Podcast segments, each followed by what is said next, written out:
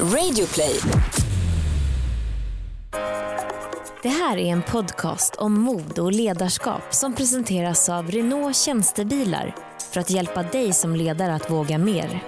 Journalisten Kattis Ahlström som har erfarenhet både som föreläsare och ledare, möter här tio modiga personer som gått sin egen väg. I veckans avsnitt träffar vi Anna Särner, VD på Svenska Filminstitutet, som alltid står för sina åsikter och vågar ta de tuffa besluten.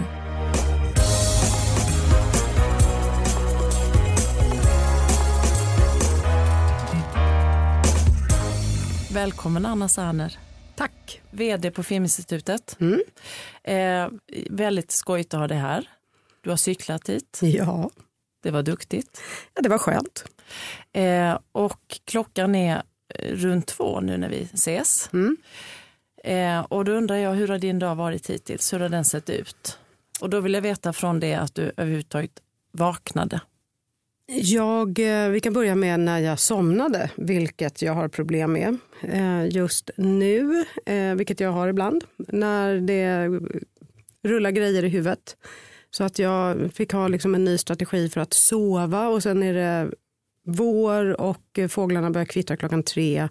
Och då liksom hoppar jag upp och tänker att nu är det dag. Och det är ju inget bra, för man måste sova. Hur många timmar fick du då alltså? Ja, men om jag, om jag ser till att vara i sängen tio och ska gå upp sju så kanske jag får sju timmar. Alltså två timmar går bort i att jag vaknar hela tiden. Men du, är, har du eh, svårt att somna in eller vaknar du upp? Både och.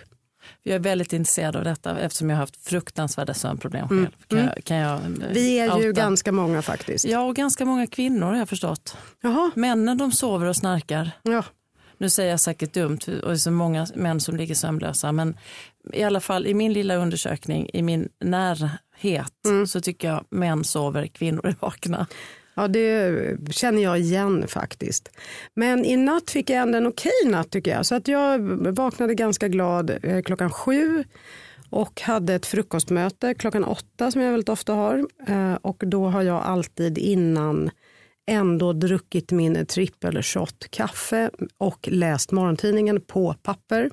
Väldigt viktig morgonritual för mig. En tidning eller flera? Nej, en räcker. Eh, Jag är inte så egentligen eh, mån om att eh, vara uppdaterad på alla nyheter. För det har jag bestämt mig för att de nyheter jag behöver veta, det får jag höra. Men jag vill få med en dos av lite ledarskribenter, lite omvärldsbevakning så här i stora hela.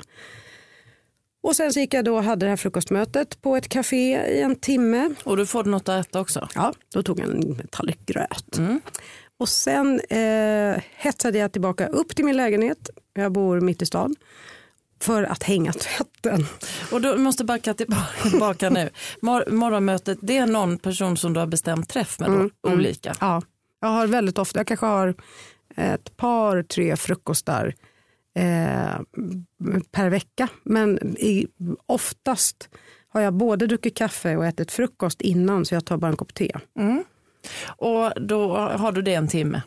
Och så har man det ungefär en timme och så ska båda iväg till jobbet. Det är ett sätt att få in möten när man har så himla svårt att få ihop det i den vanliga agendan. Ja, plus att man är ju lite piggare där på morgonen. Ja, och det är inte alla man vill ha frukostmöten med. Nu kanske jag säger för mycket här. Men det är klart att jag väljer att ha frukostmöten med sådana som jag kan känna att det är något sån avslappnat med helst. Det händer att jag gör det annars. Men det är också, jag själv har jättemycket att göra och har en assistent och den jag ska träffa har oftast ungefär likadant. Våra två assistenter ska då försöka hitta en tid och då kan det bli så att de säger ja, ja tyvärr det blir om tre månader, kan ni träffas? Och det eh, vill inte vi. Nej. Så då rundar vi våra assistenter och så bokar vi in frukost där. Smart. Så det har jag några stycken sådana människor som jag, man ses en gång i kvartalet kanske för att uppdatera sig. Okej, och sen gick du hem och hängde tvätten. Sen gick jag hem och hängde tvätten för att min dag ser ut så att jag inte kommer komma hem förrän kanske 10-11 ikväll. Eh, och jag behövde lite nya underkläder. Så att sen cyklade jag till jobbet och så var jag på jobbet eh, 20 över 9. Och så hade jag ett möte med en avdelning som eh, hade avdelningsmöte. Jag brukar försöka träffa avdelningarna en gång per termin Vi har fem avdelningar. Och bara vara med på ett av deras avdelningsmöten för att eh, höra lite vad de snackar om. Annars, annars får jag ju höra deras snack men via deras chefer. Sitter du med bara då eller leder du det mötet? Nej, då sitter jag först med eh, och så gör de sin informationsrunda och så pratar de om liksom vilka saker och sen får jag ge min lilla information och sen ibland så har de specifika frågor. Vad tänkte du Anna när de eh, hörde av sig? Jag förstår att det var mer än bara ett samtal men när de vis det visades intresse för att du skulle ta över Filminstitutet. När du kom från tidningsutgivarna då? Ja, de ringde och frågade om jag var intresserad och då svarade jag precis som det var att det vet jag inte. Och jag visste varför jag inte visste. Vad var det då? Eh, det var att jag hade varit vd för två branschorganisationer Eh, dels först för reklambranschen och sen för tidningsutgivarna. Och branscher som sådana är sällan särskilt roliga. De blir, eh, det är som intressekonflikter inom branschorganisationerna. Medlemmarna, när de är medlemmar, är inte de roligaste. Sen är de, kan de vara jätteroliga var för sig som företag. Men när de kommer i grupp och eh, vill att man ska driva deras specifika frågor så eh, är det väldigt svårt att få någonting gjort helt enkelt. Hur kommer man runt det? Det måste ju jättevanligt. ja, som chef slutar man. Eh, men nej, det men där är ju ett ganska runt... vanligt problem. Ja, det är ett vanligt problem. Jag hade förmånen att ha eh, framförallt två ordföranden som var väldigt duktiga på att hitta de frågor som förenade medlemmarna och helt enkelt låta bli att peta i de frågor som inte förenade. Mm. Vilket till exempel om vi tar senaste jobbet Tidningsutgivarna. Det är klart att de stora mediehusen alltid är i superkonkurrenssituation. Alltså Bonniers mot Schibsted och Stampen. Eh, Gota Media, de har ju massor som de inte vill dela med sig av och de konkurrerar om olika typer av statistik och det finns massor med sånt. Men det finns ju saker som de är helt förenade i. Och då kan man lyfta det, till exempel yttrandefrihet, till exempel vilken roll medier ska ha i en demokrati. Den typen av eh, grundläggande varför finns vi? Mm. Det är ju samma för alla och en duktig ordförande klarar av att få branschrepresentanterna att prata om det. Men på arbetsplatser kan det ju vara så också. Inom en arbetsplats kan det ju vara så att man har olika intressekonflikter. Mm. Är det något som du har tagit med dig i ditt ledarskap?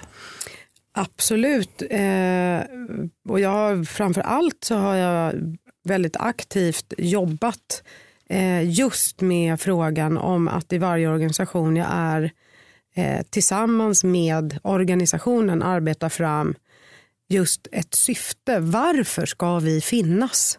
Varför ska Svenska Filminstitutet få 547 miljoner kronor om året? Det räcker ju inte med att man eh, tycker film är bra.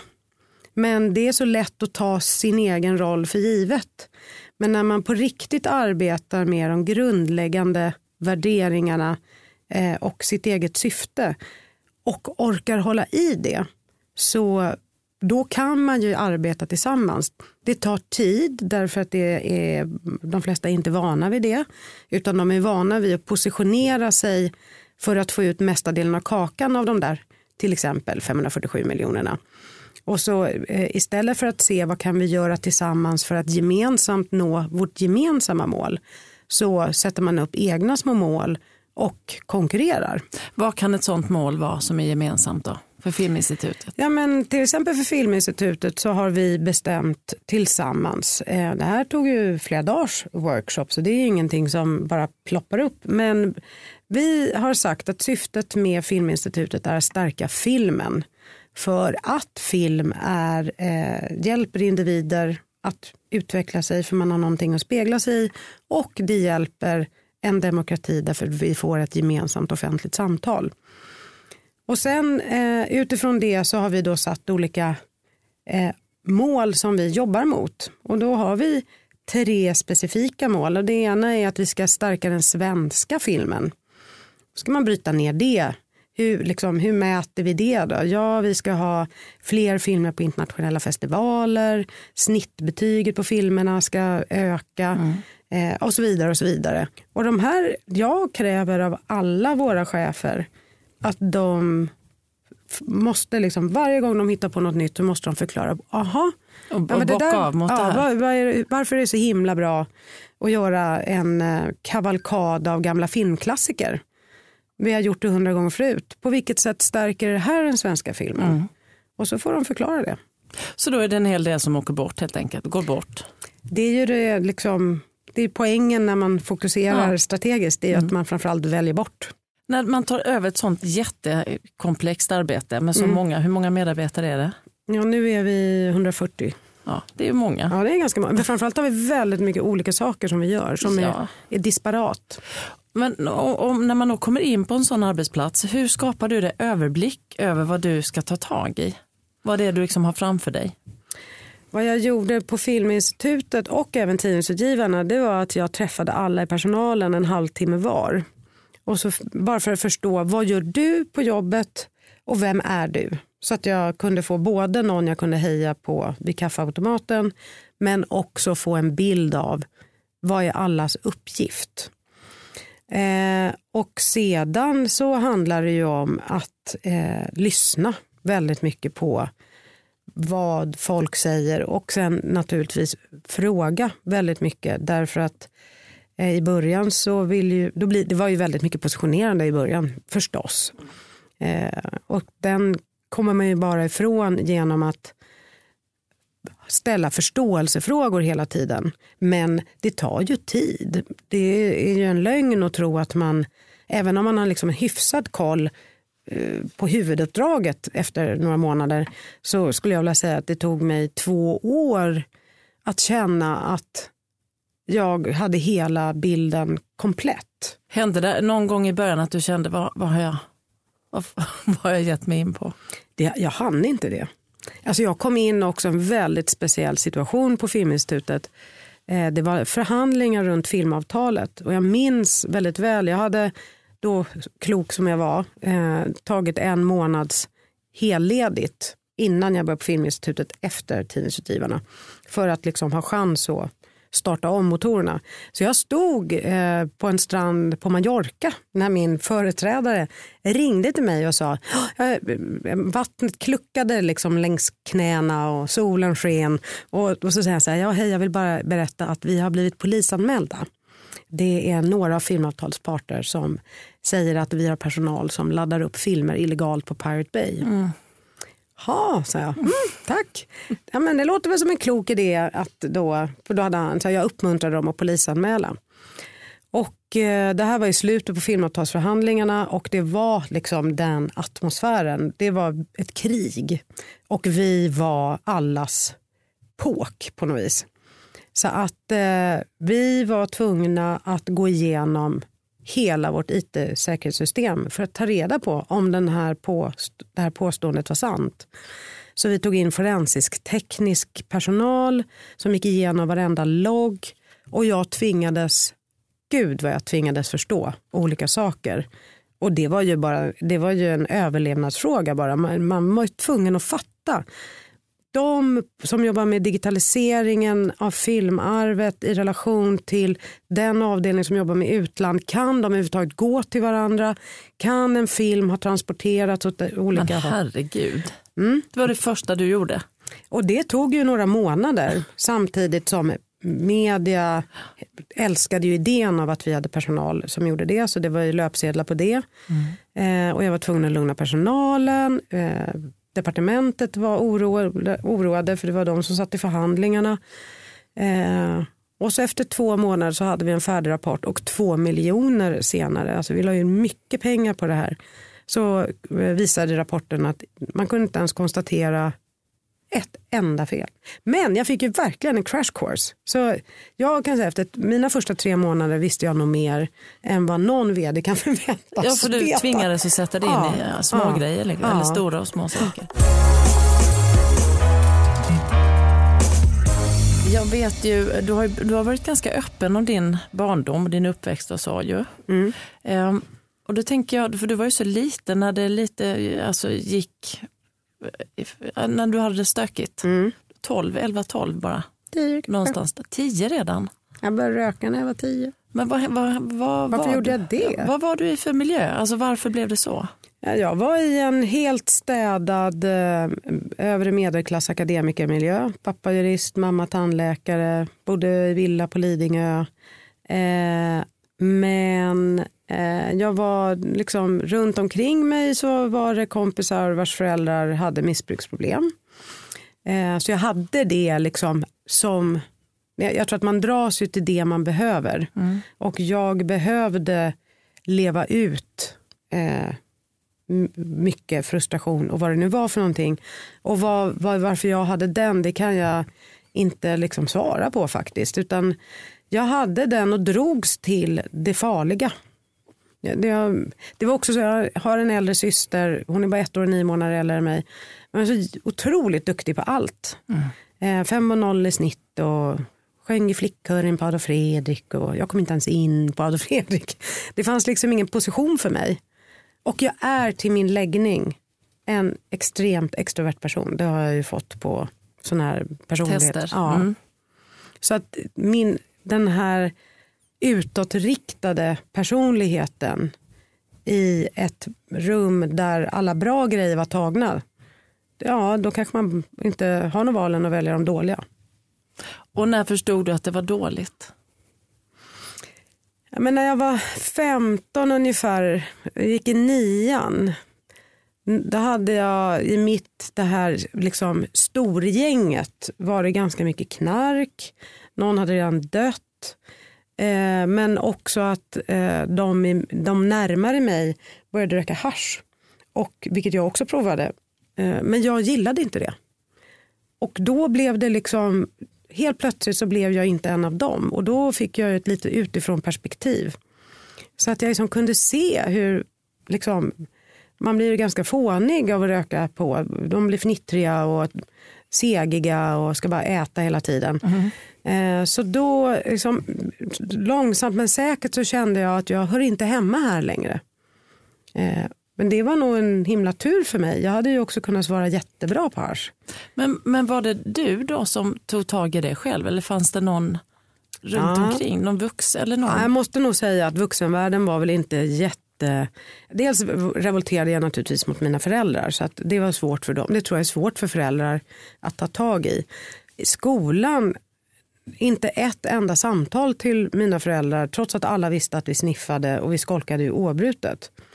Och jag med, skrev ju under alla mina frånvaro. På den tiden hade man ju frånvarolappar. Där klassläraren hade skrivit in, ja, men det var ju sida upp och sida ner. Som jag förfalskade mammas namnteckning. Och de bara accepterar. Det är väldigt konstigt. Det är ju faktiskt väldigt konstigt. Så ingen såg eller tog tag i dig? Eller? Ja, men det, vi hade en eh, lärare eh, som var den första som liksom såg oss som personer och tog oss på allvar.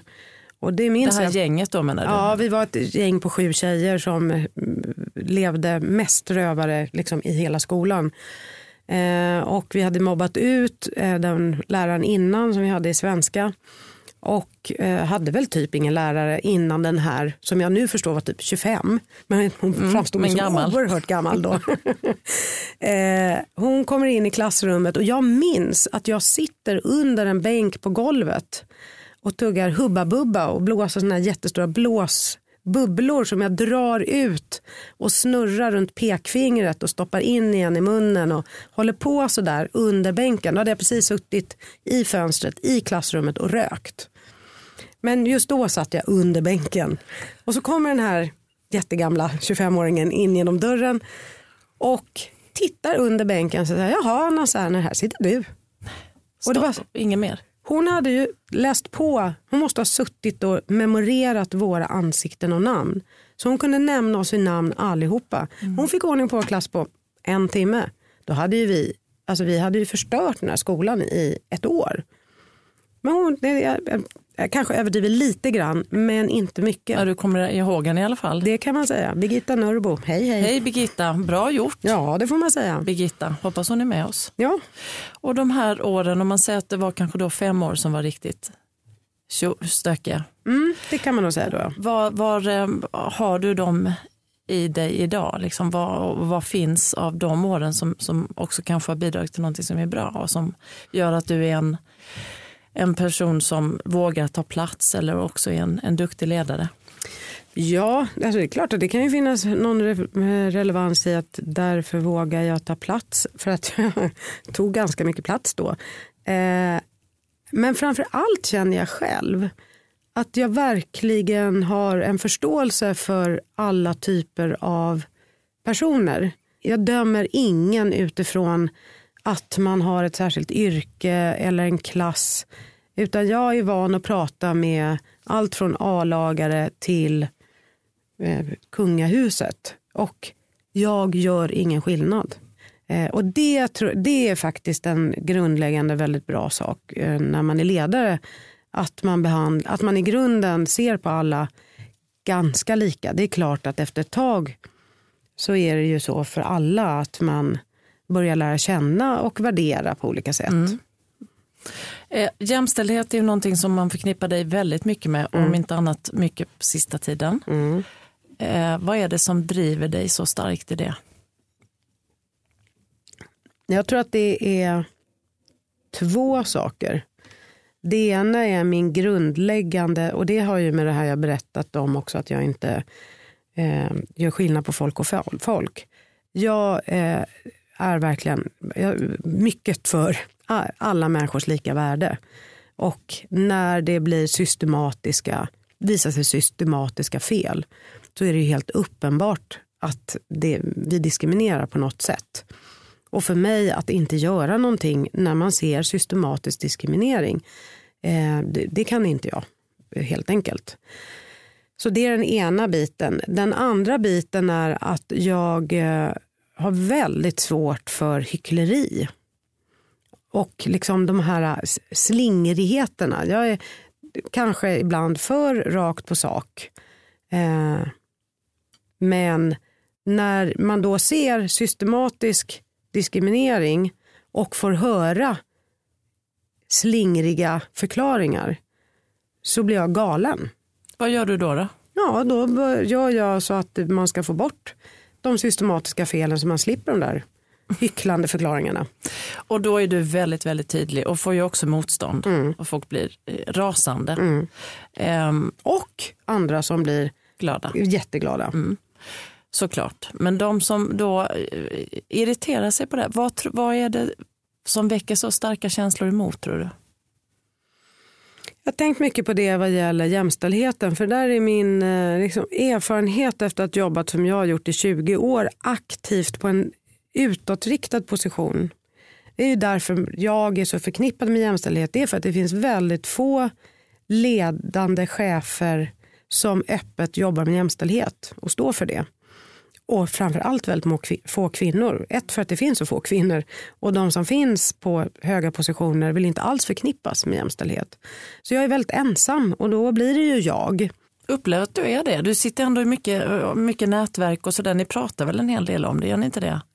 Ja, nej, men jag tycker jag är mycket mindre ensam nu. Ja. Det, det, det, har ju blivit en stor förändring. Eller är det kanske inte så många som, som säger det rakt ut eller är lika tydlig utåt men man pratar om att man är det kanske ja, i, ja, i gruppen. Precis. Liksom. Ja. Eh, och det finns ju olika skäl till motståndet. Det ena är att förändring, det här är ju en förändring. Jag ändrar förutsättningarna för hur en hel bransch ska göra film eh, i förutsättningarna. Och bara det är någonting man, man inte vill. Ah, ingen har varit nöjd med hur det har fungerat men ingen vill ändå förändra och det är ju en klassisk mänsklig reaktion på förändring. Sen eh, tror jag att det handlar också väldigt mycket om att många män, och det har jag ju fått nu eh, mail så här i efter filmfestivalen i Cannes när jag sa att om vi inte ser en förändring så överväger jag att vi ska ge allt stöd i marknadsstödet som är ett lit, en liten del av, av det stora hela men en substantiell summa pengar, 30 miljoner om året till bara kvinnor det året. Då har jag fått ett antal mejl från upprörda medborgare Eh, och då, jag förstår när jag läser dem att de tycker ju själva, de skriver varför ska jag har gått de här skolorna, jag har gjort det här, det här, det här. Varför ska det komma en kvinna och bara få de pengarna? Och då förstår jag att herregud, de ett tror verkligen att det är deras pengar. Mm. Och två, de tror verkligen inte att kvinnorna också har gått skolor. Alltså de ser inte det för de har så fullt upp med att ha svårt att få pengar själv. Mm. De upplever ju inte alls att de är privilegierade. Får jag fråga dig Anna, jag har en bild av att du eh, är, du har ju väldigt tydliga åsikter, tankar, synpunkter. Hur, eh, hur får man det? Man är extremt extrovert så man har ju pluppat ur saker i munnen. Ja men det måste ju komma in någonting i huvudet också. Ja det kan man ju Ja, hoppas. för, för det, det händer ju av och till att man är ganska luddig och inte riktigt har bestämt sig och vet inte riktigt och det är lite både och. och du känns så tydlig i dina budskap och vad du står för och vad du tänker. Och, Ja, men det är för att jag är tydlig när jag vet vad jag står för och vad jag tänker. och Sen händer är- det någonsin att du liksom darrar på Ja, manschetten? alltså ibland, eh, tror eller ej, har även jag ingen åsikt. det är inte lika ofta som för andra för att jag har väldigt mycket åsikter. Var har du fått det ifrån? Ja, det är intressant. Jag vet inte. Präglar det arbetsplatsen hos dig tror du? Är det mycket diskussion och eh, samtal och prat? Ja, det, det är det. Och sen är det inte alla som har det med mig, men de har det med varandra. Men om du skulle tipsa någon om man är lite avundsjuk och vill vara lika tydlig i tanken?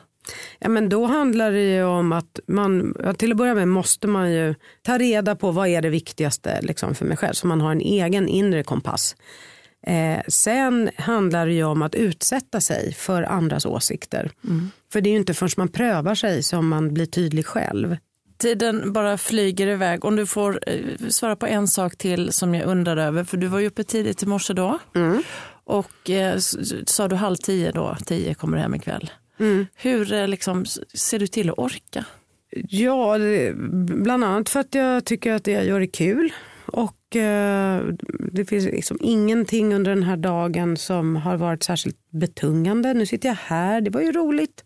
Cyklar jag hit, tar en halvtimme och sen ska jag cykla härifrån, ska hålla ett föredrag eh, på en designbyrå ikväll. Och det tycker jag är lite kul. Så att, ja. Du har roligt på vägen. Mm. Och när du inte har roligt på vägen, vad händer då med dig? Då sover jag dåligt. Ja.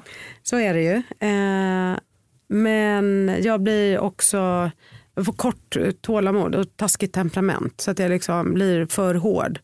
Men då, jag är ganska duktig på att ta semester, eh, träffa vänner, alltså ha ett, ha ett liv utanför jobbet. Jag jobbar ju inte till halv tio varje kväll.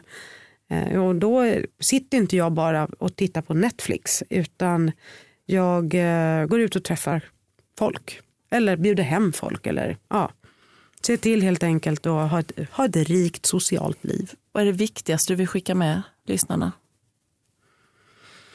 Eh, Ha kul på vägen såklart. ja, men att, Värderingarna ska man leva. mm, ja, men också att jobba med varför ska vi göra saker. Var, varför finns vi på den här organisationen, det här företaget. Att göra det tillsammans.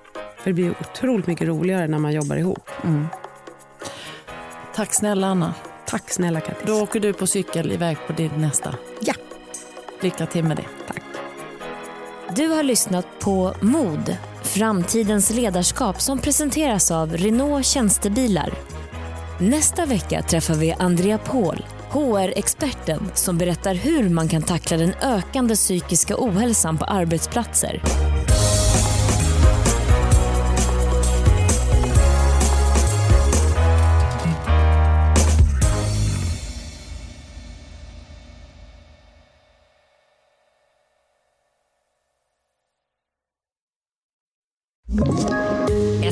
Poddtips från Podplay. I fallen jag aldrig glömmer djupdyker Hasse Aro i arbetet bakom några av Sveriges mest uppseendeväckande brottsutredningar. Går vi in med hemlig telefonavlyssning och, och då upplever vi att vi får en total förändring av hans beteende. Vad är det som händer nu? Vem är det som läcker? Och så säger han att jag är kriminell, jag har varit kriminell i hela mitt liv men att mörda ett barn, där går min gräns. Nya säsongen av Fallen jag aldrig glömmer på Podplay.